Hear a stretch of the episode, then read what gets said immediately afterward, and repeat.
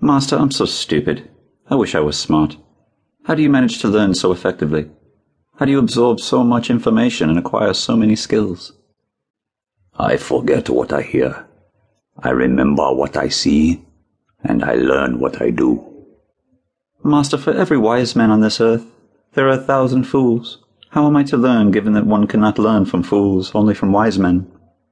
If I am with two men, one my inferior, the other my superior, each is my teacher. From the superior I learn what I should do. From the inferior I learn what I should not do. So should I think of fools as inverted wise men?